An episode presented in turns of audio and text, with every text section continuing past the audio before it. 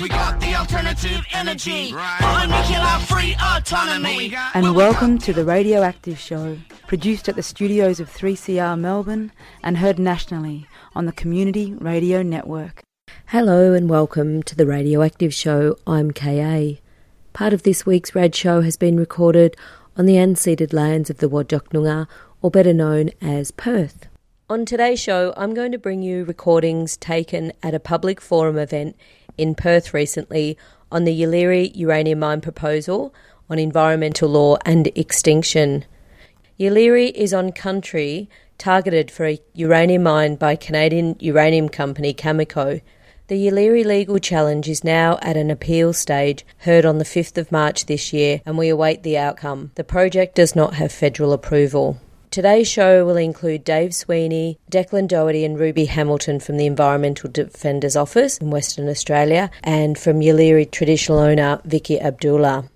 I want to start tonight by acknowledging the traditional custodians and owners of the land on which we meet today, the Noongar Bibbulmun people, and to acknowledge the fact that their sovereignty has never been ceded. I um, pay my respects to elders past, present, and emerging and to people from other First Nations from around the country who are in this room with us tonight. My name is Dave Sweeney. I work uh, and lead ACF, the Australian Conservation Foundation's nuclear free work. I'm generally based at ACF's national office in Melbourne, and it's a real pleasure to be here and to be invited and to be part of this event tonight in Perth. And one of the things that I um, think that it illustrates, and, and for me being here, is that this is an issue far beyond WA goldfields, far beyond WA. It is an Australia wide and beyond issue because what we have here is a question of you know what values, what priorities, what legal protections, and what choices we make. Uh, an extractive uh, industry with a poisonous product or species and extinction. Um, these are really profound questions and very important stuff. Um, so these implications are national, but the, where it's being tested is in the court of public appeal and public opinion in WA and also in the Supreme Court in WA. And it is, as Carmen said, an issue where we have a project that is without consent and against explicit Environmental Protection Agency recommendations. So the Yeelirrie legal challenge is a really important thing, but it's also a very brave thing. To take the state and to take a multinational mining company to court is a very big deal. It's complex, it's costly, and frankly, it can be nerve wracking. And we are lucky tonight to have some of the fine folks from the Environmental Defenders Office to walk us through part of the story. Declan Doherty is a principal solicitor at the EDO. Declan started this role in 2017, and through his professional legal experience, he's a detailed understanding of environmental law right across the board environmental impact assessment, water management, biodiversity conservation, climate change, Aboriginal First Nation heritage, mining and land access, and importantly, human rights as well. He has played a key role in the Yeelirrie legal challenge, and particularly in helping to build a really strong, enduring, and powerful relationship between the three Tjiwarl traditional owner native title holders who are party to this challenge and the state's leading environmental voice, Conservation Council of WA. Shirley and Lizzie Wonyabong, Vicky Abdullah are really powerful people who are taking strong steps to convey the concerns long held um, about this project and the protection of their country. And joining Declan in talking about some of the legal aspects of this case is Ruby Hamilton. And Ruby is a solicitor with the EDO and was working with Declan on the Yeelirrie case during a time where she was a volunteer law graduate with the EDO last year and now in her role there as a solicitor. So it's a great pleasure um, to both acknowledge the efforts of and to welcome the presence and insights tonight of Declan and Ruby. Thanks very much, Dave. Maybe while the slides are getting ready, just to move things along. Um, also want to acknowledge the work of um, Dave and also Kerry Ann Garlick and uh, Mia Pepper from the Conservation Council um, in helping build this case. It's been amazing working with them, and it's also been amazing working with the traditional custodians, Shirley, Lizzie, um, and Vicky as well on this case. A real honour working with such powerful people, campaigners who've been on country for many, many years campaigning against this mine. And I've learned a lot, and so has the staff and volunteers of the EDO, learned a lot from those people in, in building this case. Um, and I'd also like to acknowledge the work of um, Dr. Hunter Scoombie, who was the lead barrister in the first sta- stage of the case, and also Brett Walker, senior counsel, who's agreed to take on this appeal pro bono as well and come over from Sydney from his very busy practice to run this case. And I think, as Dr. Carmen Lawrence said, it's a testament to the case that. Um, that Brett Walker has decided to take this case on as well, so we're really looking forward to that. Um, yes, Ruby Hamilton worked on this case as a volunteer last year, and also Sarah Flynn, who's over there, a solicitor, worked on the case. And, and in terms of the nerve wracking aspect of the case, we had the EDO, myself as principal solicitor, and, and Hunter Scoombie um, leading the case, but with volunteers behind us in the courtroom. On the other side, we had the State Solicitor's Office, the State Solicitor, and QCs from, from Cameco against us, and we managed to hold our own. Unfortunately, we didn't get the decision we wanted, but after the opinion of Brett Walker and Dr. Scoombie, we, we decided to launch this appeal to the Court of Appeal, which is being heard on the 5th of March. Um, and the, I suppose the theme uh, and what we're presenting today, Ruby will give us um, the overview of what the case is all about and why we're taking this, this challenge. And then afterwards, I'll make some remarks about what I've learnt in the role and, in particular, in running the case in terms of some of the improvements that could be made to, to WA's environmental laws. And it's a real time for reform I think, in WA and nationally for, for, reform of our laws. And we could have a two day workshop on that. But I think what's important is to touch on some of the themes that come out of this case that could, could go to improving WA's environmental laws. And, and the main theme, I think, that comes out of this is discretion and discretion of decision makers throughout the environmental assessment and approvals process. Because how could it be that when all of the science shows that a species will become extinct and that following a rigorous environmental assessment and appeals process, where the EPA has recommended that a project shouldn't go ahead, that it is allowed to proceed anyway. And the answer lies mainly in discretion and discretion of decision makers who don't have to account for the decisions that they make.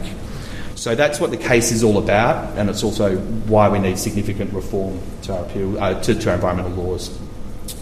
But first of all, what, who is the Environmental Defenders Office? Because a lot of people still haven't heard about us and what we do. We're a not for profit community legal centre, part of a broader network of community legal centres around WA and around Australia, and we're also part of a network of environmental defenders offices around Australia. And we I guess, punch above our weight a lot. You would have heard of the significant decision that came out of New South Wales last week, the Rocky Hill coal mining project that was refused on a number of grounds, including climate change. And it was the EDO that ran that case in the Land and Environment Court. And these are the, the important cases that the EDOs run around the country to test the law, to take on that challenge, um, and to improve environmental decision making. So, the key test for us to take on a case such as Yeelirrie, we can't take on any case. We need to determine that it's in the public interest. And I've set out here what EDO's public interest test is. Um, it must have a significance beyond a material or financial interest of a particular personal group. And I think we can tick that box for Yeelirrie. We've got the traditional custodians involved, been campaigning for years on a voluntary basis to protect their country, as well as the campaigners from Conservation Council and um, ACF and many, many other people campaigning against the project.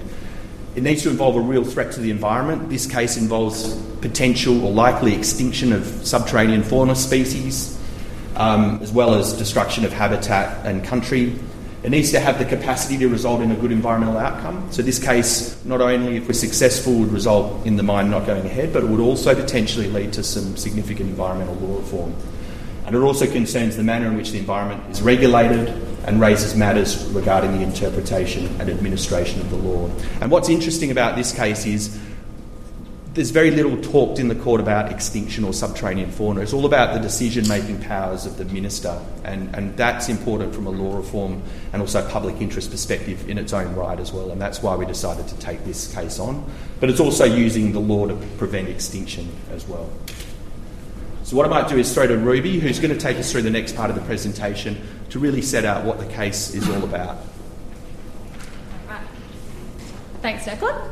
Um, so, this is the Yeelirrie uh, case, which is now at an appeal stage, but we'll just give you a bit of uh, background on how it came about. Uh, so EDO has been representing the three native title holders um, and the Conservation Council since 2016. Uh, in this, which is a challenge uh, via judicial review uh, of the former Minister for Environment, so that was Minister Albert Jacob, um, approval of Cameco's proposal for a uranium mine uh, in at Yeelirrie. So, judicial review is an application to the Supreme Court uh, which seeks to challenge the legal basis on which a government decision has been made. Uh, and it was heard by Chief Justice Martin, uh, who on the 8th of February then dismissed the application. Uh, and that's where we are at now with the current appeal, uh, which will be heard uh, by the Court of Appeal on the 5th of March. In this case, the appeals convener did recommend that the appeals be dismissed, so that Cameco's appeal, essentially, uh, which tried to argue that the proposal would not have unacceptable impacts on stygofauna, uh, that appeal was recommended to be dismissed, and then the minister appeared to accept that recommendation um, and made a decision to dismiss the appeal. The other options that he had were to direct the EPA to make a reassessment of the proposal or vary the recommendations in the EPA report. Uh, so that's the appeal decision by the minister. So that is solely concerned with the EPA report. Uh, there is uh, one specific limit on this decision making power, which is the substance of uh, the Yeelirrie case.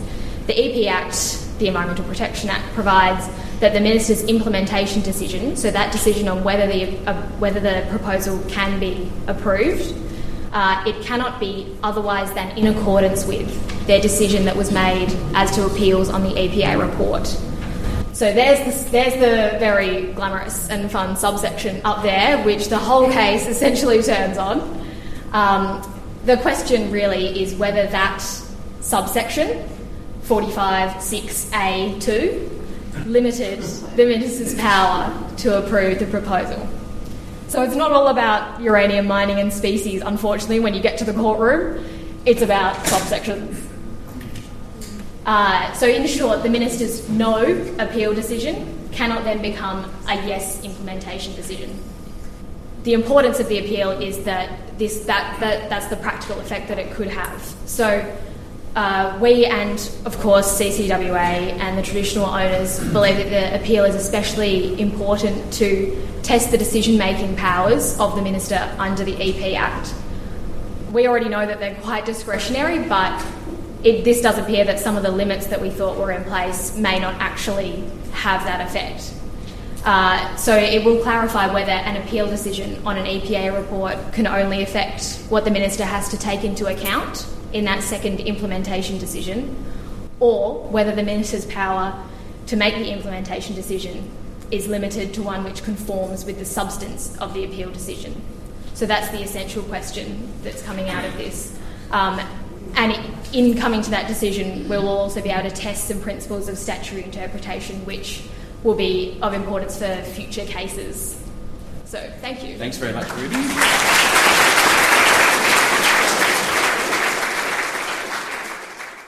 Yeah, Ruby broke down what's been a very complex case over a couple of years um, quite succinctly as well, so, so well done. Um, I guess one of the key takeaways from the case that really struck us was that, again, as I mentioned at the start, it was a, a really rigorous environmental impact assessment process done by the EPA, and the EPA is required to publish a detailed report at the end of that process. There's also an appeals process. Again, the, the appeals convener needs to produce a detailed report, but at the end of the day, the minister and his or her cabinet colleagues can make a decision that takes into account other non environmental factors but doesn't need to provide reasons, particularly when they, you know, the decision goes against all of the environmental science and the findings as well. And that's, that's the nub of the case as well, is that if the minister had to come out and justify why he or she wanted to contradict the EPA's report, well, that, that would be a, a, great step forward, and that's one of the, I guess, my recommendations for law reform in WA that the minister's held to account and can stand up and say, okay, well, the, so many jobs or so many royalties to the state can trump the environment, but at the moment you don't hear anything, and the, the minister effectively, we say, contradicted his appeal decision when he actually agreed with the EPA's report and agreed that this project would cause extinction, and that's why we think it's important to test this in, the court, albeit quite a complicated process um, that, we, that we're going through. Before I end, because I think we're reaching a limit, I, have this takeaway, and it's perhaps not as relevant to a big project like Yeelirrie, but it's another thing that's occurred to me through looking at the approvals processes and assessment processes in WA, and it's come from a, an essay, essay from William Odum, um, and an economist from 1982, and he wrote a paper called Environmental Degradation, the Tyranny of Small Decisions, and it's all, all about the small decisions that get made throughout the state every day that lead to destruction of habitat and our, our, our, our nearing the extinction of a lot of species. And he said in this paper much of the current confusion and distress surrounding environmental issues can be traced to decisions that were never consciously made but simply resulted from a series of small decisions.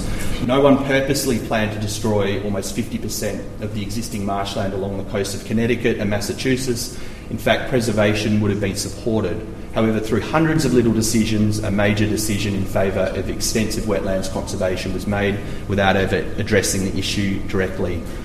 The ecological integrity of the Florida Everglades has suffered not from a single adverse decision but from a multitude of small pinpricks, including independent choices to add one or more drainage canal, one or more roadway, one or more retirement village, and one or more well to provide Miami with drinking water. And it's not clear how the decision to degrade the Everglades can be reversed. Each threatened and endangered species, with few exceptions, owes its special status to a series of small decisions, and they've all suffered from the combined effects of a single decision made about habitat conversion or over exploitation. And I think that's one of the main problems going back to discretion. There's discretion in decision makers who are allowed to grant small clearing permits or allow exemptions to occur decisions by the EPA not to assess a project, perhaps when there's a lot of work, big workload going on or it's a routine project, without regulators stepping back and looking at the cumulative impacts of um, destruction of habitat or impact of species as well. So I think um, as a takeaway, I'll leave you with that one, but I think there's, there's our theme and the reason why we ran this case is there's a great scope for law reform in WA, and we hope we're successful in this case, but if we're not, think the battle will keep going and it'll, it'll give us more ammunition for, for arguing for better environmental laws in WA. Thanks.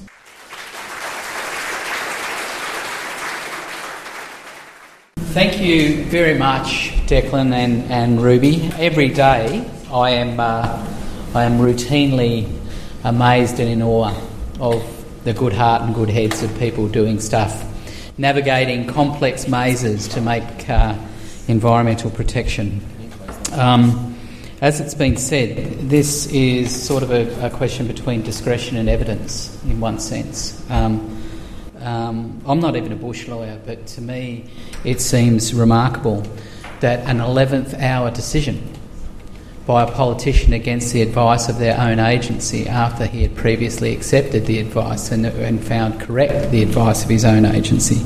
An 11th hour decision of a politician that subsequently not only lost government but lost his seat. How can that continue? How can the signature continue to have implications for people and country? How can that not be called back? We need to close the gap between law and justice and make those two things more integrated. And if the legal system cannot prevent extinction, extinction then the legal system is in dire need of fixing. And I think that's the bigger picture of what Declan and Ruby was saying, and it's really very evidenced by the fact that Brett Walker um, is, is engaged in this uh, process as well because of the importance of that legal protection. Declan made the very important point that one way to increase people's access to the law and the confidence of good legal decisions and recourse would be to provide some action against cost protection because that can be prohibitive it, it is a major stumbling block and it also is a major opportunity cost. It strips away opportunities for other campaigning and other initiatives because you're paying someone else's legal bills. That's the thing that makes a, a fear in the bottom of your stomach. So, one thing that has happened, and KA and Mia Pepper and other people from CCWA have done a magnificent job in this, is crowdsourcing and fundraising to address legal costs. And I'd really urge you, to the extent that you can, there's a, a Raisely page, which is one of the many crowdfunding um, platforms to raise money for this, uh, this initiative to cover the court costs. Um, because it is so important to do that to the extent that you can. There's the details in the piece of paper that I think most of you got when you came in. Have a look at that, it's very important. Um, there's a couple of quick things before we move into the next section, but one is that um, Ruby raised the point that in the longer term, one of the positive outcomes from this case could be that the ensures the project does not go ahead. That would be as Carmen Lawrence said, an extremely positive outcome and the desired outcome. But it's important to note that this action has already seen federal approval of this project deferred. The federal government has said, because there's state and federal approval both needed, the federal government has said we will wait to see the outcome of the Western Australian legal case.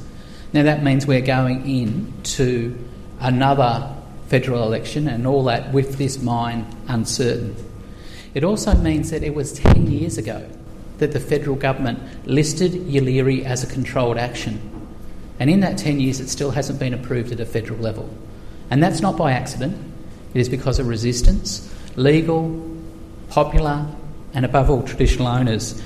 And I'd really like to acknowledge the strength of the three Tjiwarl women, Lizzie, Shirley, and Vicky. And unfortunately, because of tough timing and the tyranny of distance, and that's something that you in the West well understand. Vicky Abdullah, who was one of the applicants on the court case and was going to be here tonight, couldn't make tonight's event. So she sends her profound apologies, her solidarity, and she sends her support, uh, gratitude at your support. And so, while she can't be here with us in person, she is certainly with us in spirit, but she's also here with us in image. So, if we can take a minute to see Vicky Abdullah.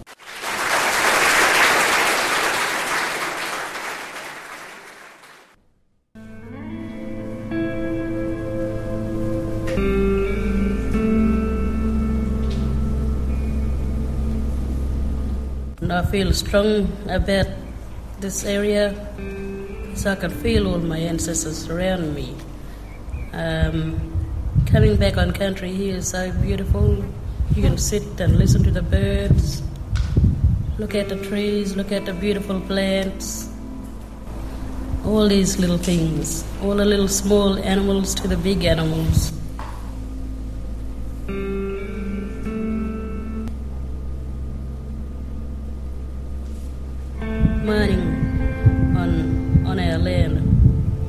Makes a big mess to our Mother Earth. We say no to uranium. Want the uranium, leave it in the ground. I am involved as an as a now in present um, in the Supreme Court action to stop the Yeelirrie uranium mine, to save, save our country. Please donate today. Thank you.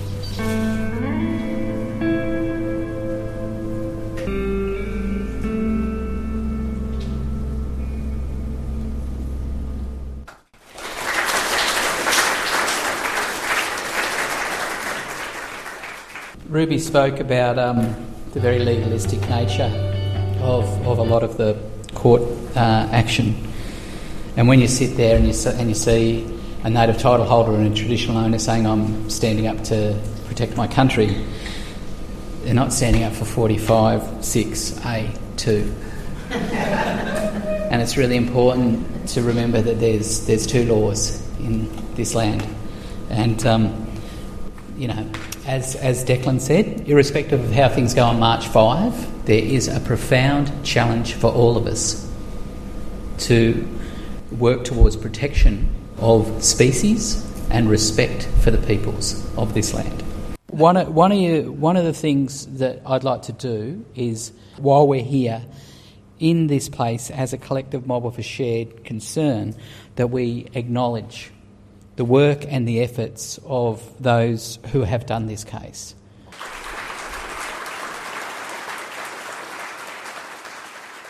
Ruby, Declan, Shirley, Lizzie, Vicky, CCWA for taking those steps. Giannis, really big steps. Sometimes people say, well, you know, there's an old saying that if you, you know, we, what if you lose? Well, the other thing is that if you're, if you're standing up you're speaking as strongly and as clearly and as potently as you can for country and for culture and for species that can't speak in words that we hear. You mightn't, you, you mightn't win, but you never really lose. And I think that's really important. But we want to win on March 5. And we want to win comprehensively because we need to, not for personal gain, but for a living planet. So, thanks for the people who've made that effort and initiative possible, but thanks for the people that have made tonight's specific event possible. Earlier, Declan spoke about the tyranny of small decisions, the death by a thousand cuts. And hopefully, the reverse can also be true. Hopefully, the healing and the, and the end of the hurting can happen by the collective actions of many people. So, in that context, I'd particularly like to thank you, mob, here for turning up. I'd like to really urge you to have a read, to have a look, have a think to the extent you can support in spirit and in, uh, in uh, cash and in any way that you can. Also, in letting people know, because there are politicians, ex politicians in this room, ex members of Parliament, state and federal, Jo Vallentine, Lynn MacLaren, who've been strong voices for this work over years. There are also apologies um, from current politicians in WA Parliament, Labor and Greens, for tonight's event. And one of the things that's really important about these sort of events is it does keep things on the radar. And that is the importance of not forgetting. So, to everyone who's playing a part, great uh, thanks and congratulations, and all our hopes are for a good result on the 5th. And one way or another, we have the imperative, the responsibility, and we have the ability to prosecute, irrespective of how that case goes, a living and habitable planet. That was Dave Sweeney talking at the public forum we had here in Perth in February on the Yeelirrie Court Challenge. Other updates from the West on keeping WA nuclear free is the work being carried out on the proposed Kintyre uranium project in the Pilbara region. This project's environmental approval will expire in March 2020, and uh, the campaign's working on not allowing this project to be granted an extension.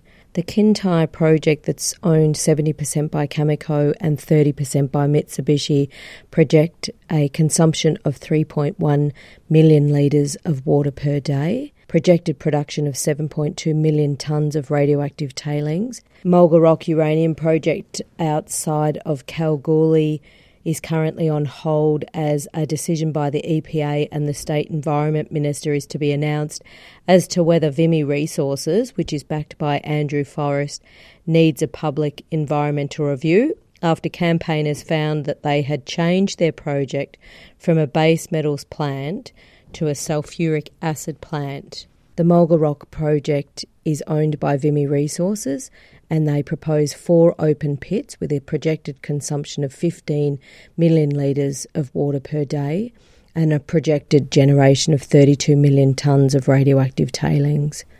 The Mulga Rock project site is entirely inside the Yellow Sandplain Priority Ecological Community and it's upstream from the Queen Victoria Springs A Class Nature Reserve. The Nuclear Free campaign is calling on the EPA and the government for a new public environment re- review with these significant environmental changes to the project. And uh, the proponent, Vimy Resources, are arguing that they do not need one. A big thanks to the speakers today Dave Sweeney, Declan Doherty, Ruby Hamilton, and Vicky Abdullah. And thanks to Adrian Glamorgan and Elizabeth Poe from Perth's radio station RTRFM and their show Understory for sharing today's audio. This has been the Radioactive Show, produced in the studios of 3CR on the stolen lands of the Wurundjeri people in Fitzroy, Melbourne.